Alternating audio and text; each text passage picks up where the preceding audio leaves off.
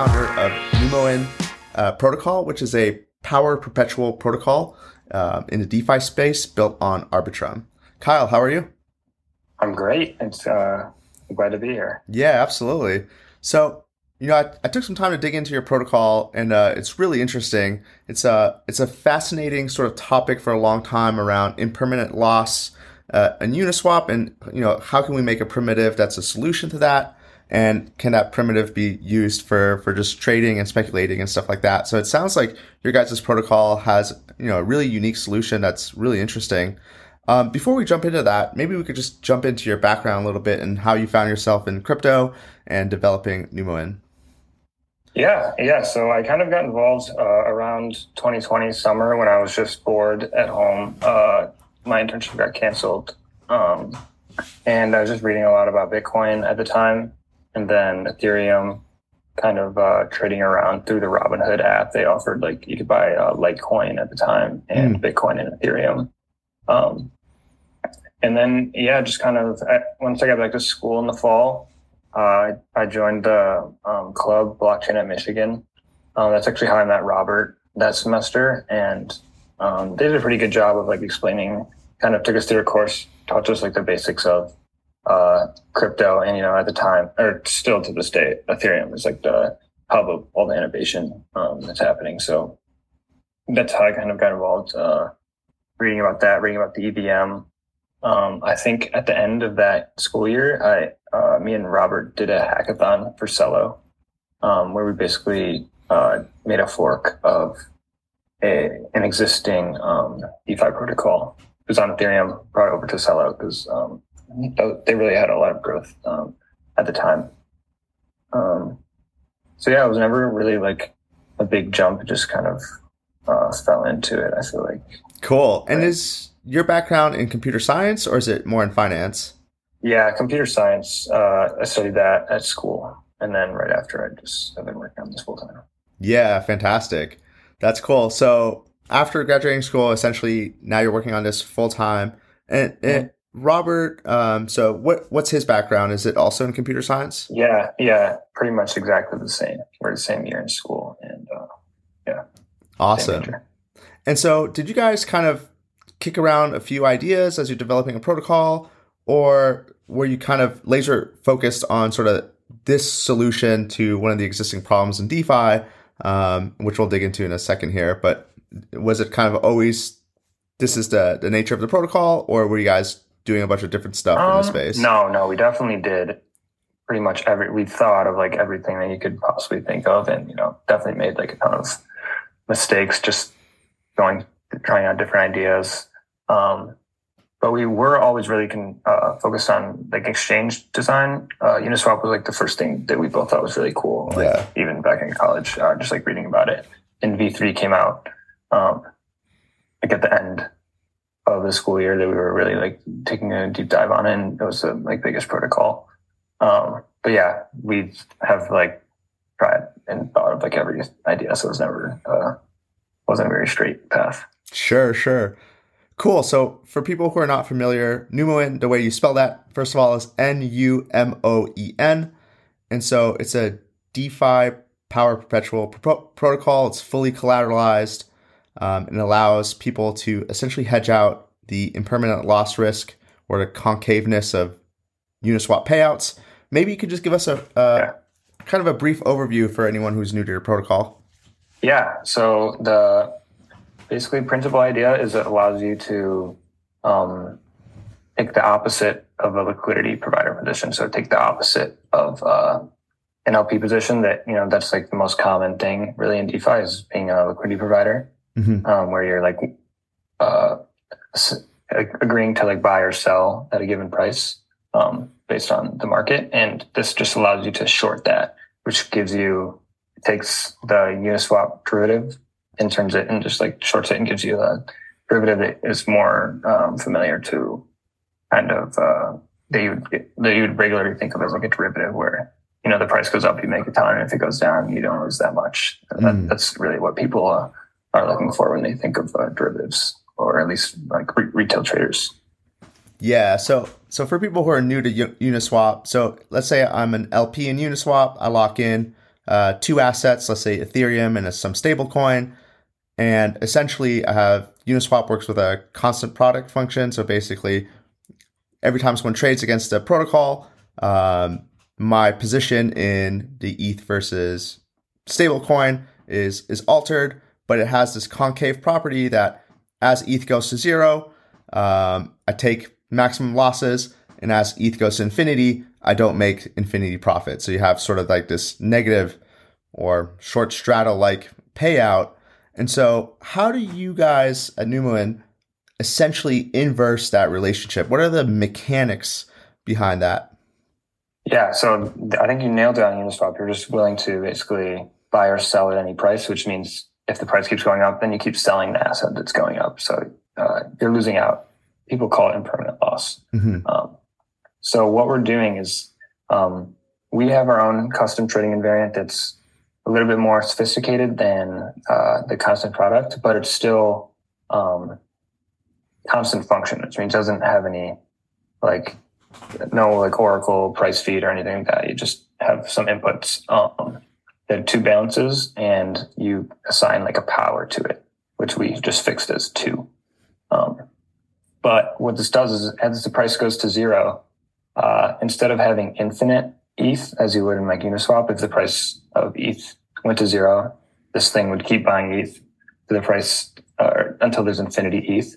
It's basically like unbounded. Mm-hmm. Um, ours is bounded. So that if the price of ETH is, goes to zero, there's like a maximum amount of um, ETH that will ever be in the pool.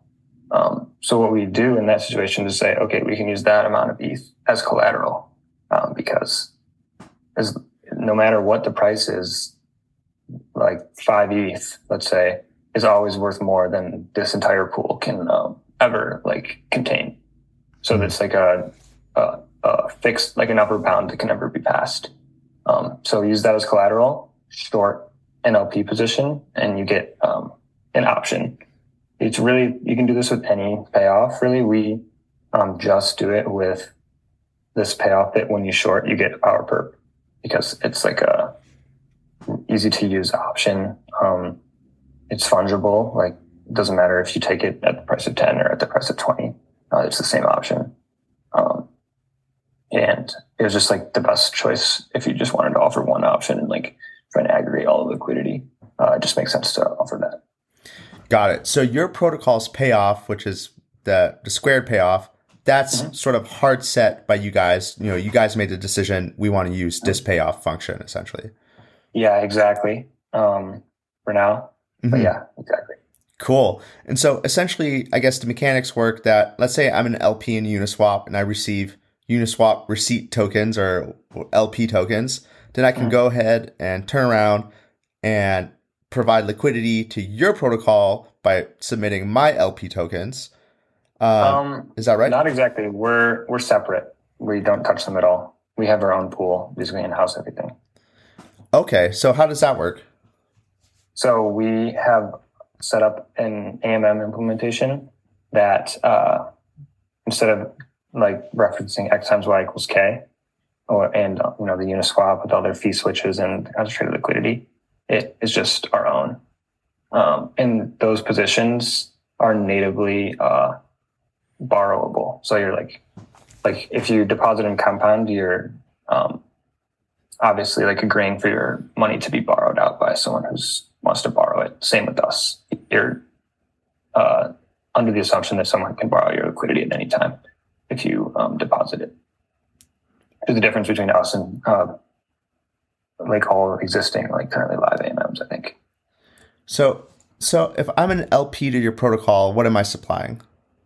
Yeah, same as Uniswap, two tokens, like weighted, not 50 50, but you know. Okay, like so so I'm not supplying Uniswap LP positions. I'm supplying mm-hmm. fresh tokens to to your regular yeah, you tokens. Just say, oh, I want to have this much ETH, will fill out the amount of USDC, or other way around. Got it. So okay, so if I want to be an LP to protocol, I can provide, let's say, ETH and USDC. I put mm-hmm. it in your pool, and then as essentially a borrower or a taker against the AMM, how does that mm-hmm. work? What what does the taker do? So you, I guess theoretically, you post if you want to long ETH, you post ETH as collateral. Mhm. You borrow the LP token. You then withdraw it immediately and sell the USDC that you just withdrew into more ETH, which is where the leverage comes from. Um, and then you post the remaining amount as co- like it. It works. It's a little bit more complicated because it does all this flash uh, nonsense, and like that's where it touches Uniswap. Um, when you sell the USDC into ETH because uh, they have they're way more liquid than us at the moment, so it makes sense to swap there for the users. Um, but yeah, if that makes sense. You borrow liquidity, you instantly withdraw it, you sell it, and that's uh, where you get the leverage from. So oh, if you wanted to close, you have to uh, mint more liquidity, pay back your debt, and unlock the collateral. This all happens like under the hood, obviously. So you just only click one button, but Interesting. Yeah, that that's fantastic. And then so as a taker, essentially, uh, my my power perpetual token or my allocation of the underlying pool assets, there's like an implicit funding rate. So basically, as time goes by, the percentage of claims that I have just kind of decays away, which is Yeah. essentially the funding cost that the LP receives. Is that right? exactly, uh, you're just paying with your own position. So you're just uh, slowly, if the price doesn't change, it's slowly uh, worth less and less. And that way, there's no like you don't have to have a margin account, and uh, because you they're fungible and you can't get liquidated, so um, you're just slowly like. I guess it's like a constant liquidation where you're just slowly worth less and less and less. And now the funding rate. So in options trading, for those who are listening who are new to this, essentially you're paying a premium, and often that premium is quoted in implied vol. Now you guys have essentially calculated your own implied vols as well. Can you maybe touch on that and maybe touch on sort of the the cost of the funding and how you guys determine that? Yes. So um, it's different than like a premium. If you were just like buying Robinhood, where you have to pay like a premium fixed price, it's just uh, it's more it's more like a compound or any perp where over time you're slowly paying this funding Mhm. uh, rate. Um, and so this is kind of probably a shortfall of our design, you know, um, some an area where we can improve. But right now, it just uses this uh, utilization function. So if 50% of the liquidity is borrowed, then it basically has a fixed curve and says, okay, uh, 50% equals 50% utilization. I don't think that's that's definitely not it, but it's something like that. Um, and we made that curve with the assumption that like the average implied vol in, is around 100%, um, which is just like historically what ETH has been like. And Um, but yeah, definitely not like optimal, but it's really simple to use and it's like really safe. and is that like average implied vol assumption or that vol assumption? Uh, is that change? Is it dynamic or is it kind of set by you guys? And is it the same across different currencies? How does that? Yeah, it's just fixed 100 for all of them. Got it. So now, And yeah, if there's like some crazy altcoin versus stable coin, maybe that vol is a little low. And if we're talking about wrap Bitcoin versus stable coin, maybe that vol is a little high. Is that sort of the deal? yeah, yeah. So it's not. There's definitely room for improvement, and Mhm. like we're definitely uh, aware and like um, looking at it, and like we're, this isn't our last step. So uh, yeah. Now, one of the things it seems to be working out fairly well for now. One of the things that's really interesting is with this design, there's no liquidations, but there is essentially a capped payoff. Is that right? So because there's no Yeah. liquidations, the most I can earn with my power perpetual are essentially all the pool assets. Mhm. And then Yeah, so you can't make money out of thin air. So uh, yeah, you're basically capping yourself uh, at a certain price. Um, you lose the convexity of an option, and you just get linear. Yeah, got it. So if I'm long the power token and then my position or the underlying rallies like crazy, I essentially get a hundred hundred percent capture of the assets. Is that is that Yeah. way to think So about it? the the liquidity that you're shorting uh, becomes entirely sold into.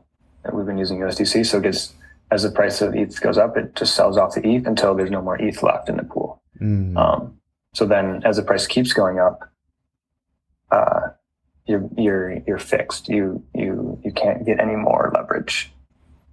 Interesting, interesting. That that makes sense.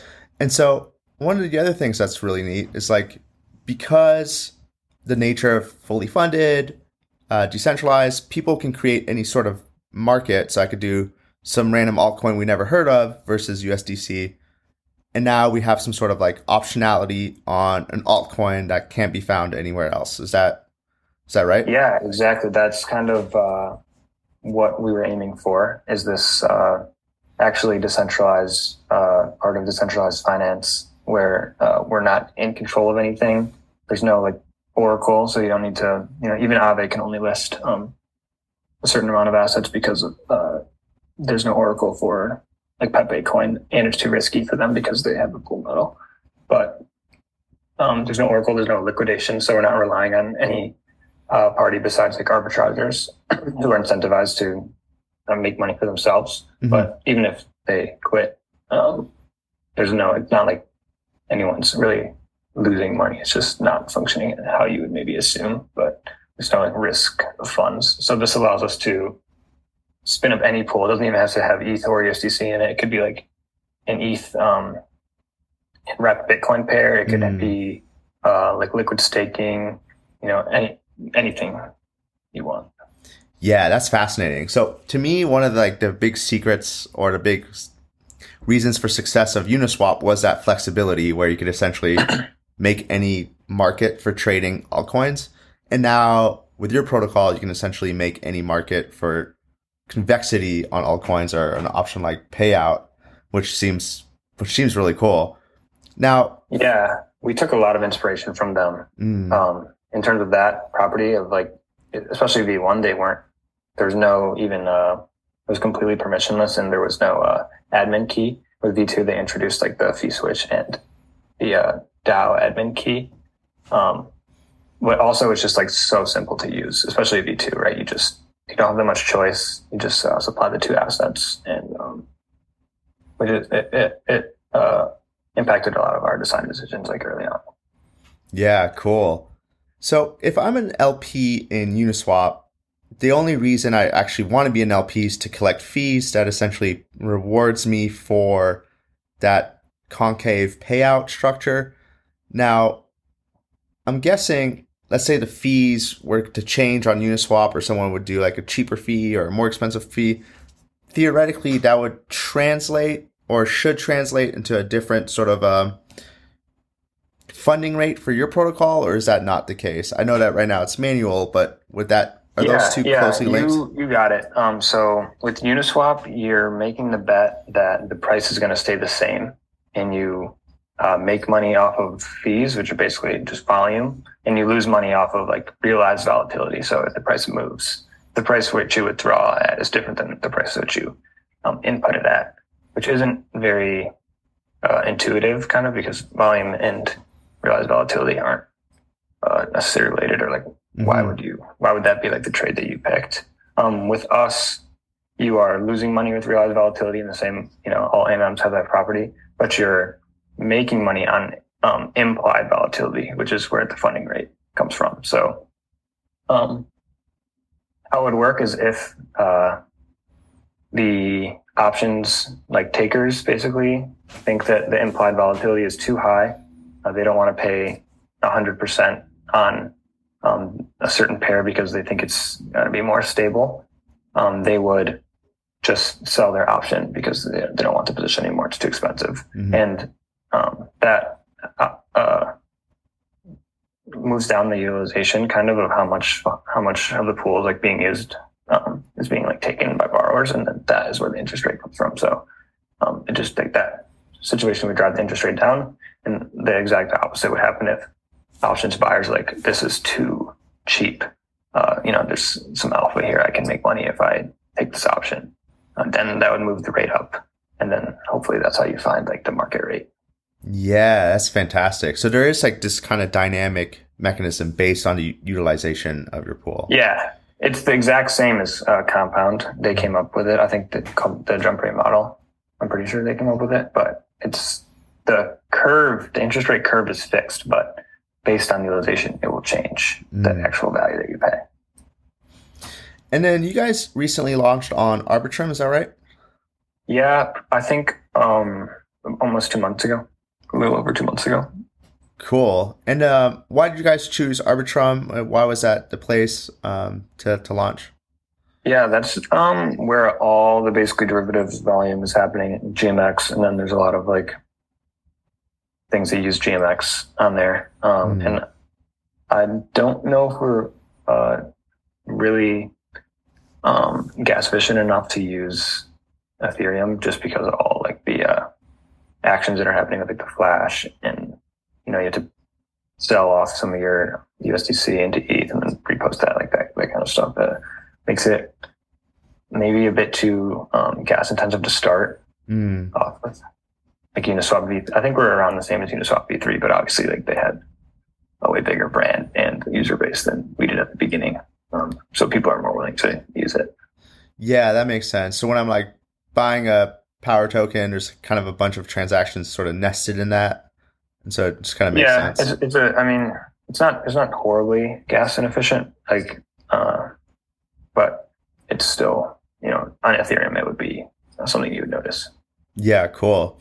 And then you mentioned um, sort of the implied vol assumptions and stuff like that. You were kind of working on that. Where mm-hmm. what are you guys exploring for that problem in terms of solutions?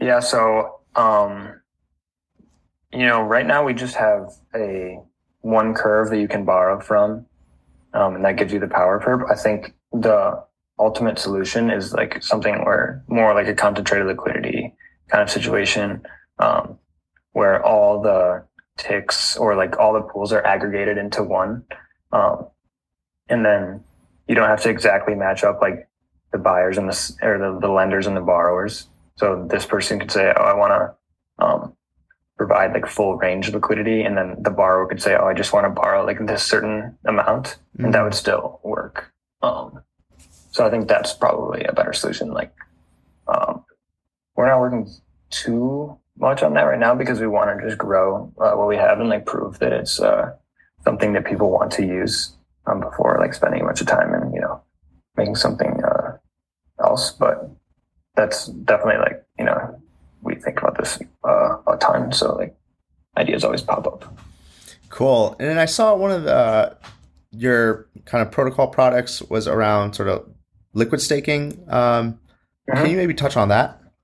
Yeah. So at the beginning, we just offered uh, you can just uh, borrow the or, uh, like you can just get the option or you can just provide liquidity to the protocol. Um, we try to make some more um, like specific uh, use cases, kind of strategies. Not really strategies because we're not actually doing anything different. Just like a front end kind mm-hmm. of, uh, you know, making it a little bit more easy for people to understand for like liquid staking. But yeah, liquid staking is special because you're assuming that in the long run, you know, stETH is always going to go up versus ETH. Mm. Um, so if you long stETH versus ETH, um, it'll be like you can kind of boost your returns. Um, that way. Cool. That's awesome. Um, well, thank you so much, Kyle. I think this is a really interesting protocol. Can you please just give kind of outline for for listeners where they can find more information, um, where they can check out your site, stuff like that? Yeah, we're at uh, just numoen.com, N U M O E N. Um, that has basically links to all of our stuff. We're on Twitter too, just uh, at numoen. Um, yeah. Fantastic. And then last things before just kind of closing up here. Well, what do you like to do for fun outside of uh, building the protocol? I guess I, I run a pretty good amount. Uh, that, that's basically it. Though uh, I've been heads down. Um, I think I think we have a really good opportunity here, and um, yeah, cool. That, like all the um, basically like ninety five percent of DeFi, um, especially anything that's considered like portfolio management. Um, can kind of be uh, captured by by one product, and I, I think we have like a shot at um, being that that protocol. So we're working really hard. Yeah, fantastic. And how big is your team now?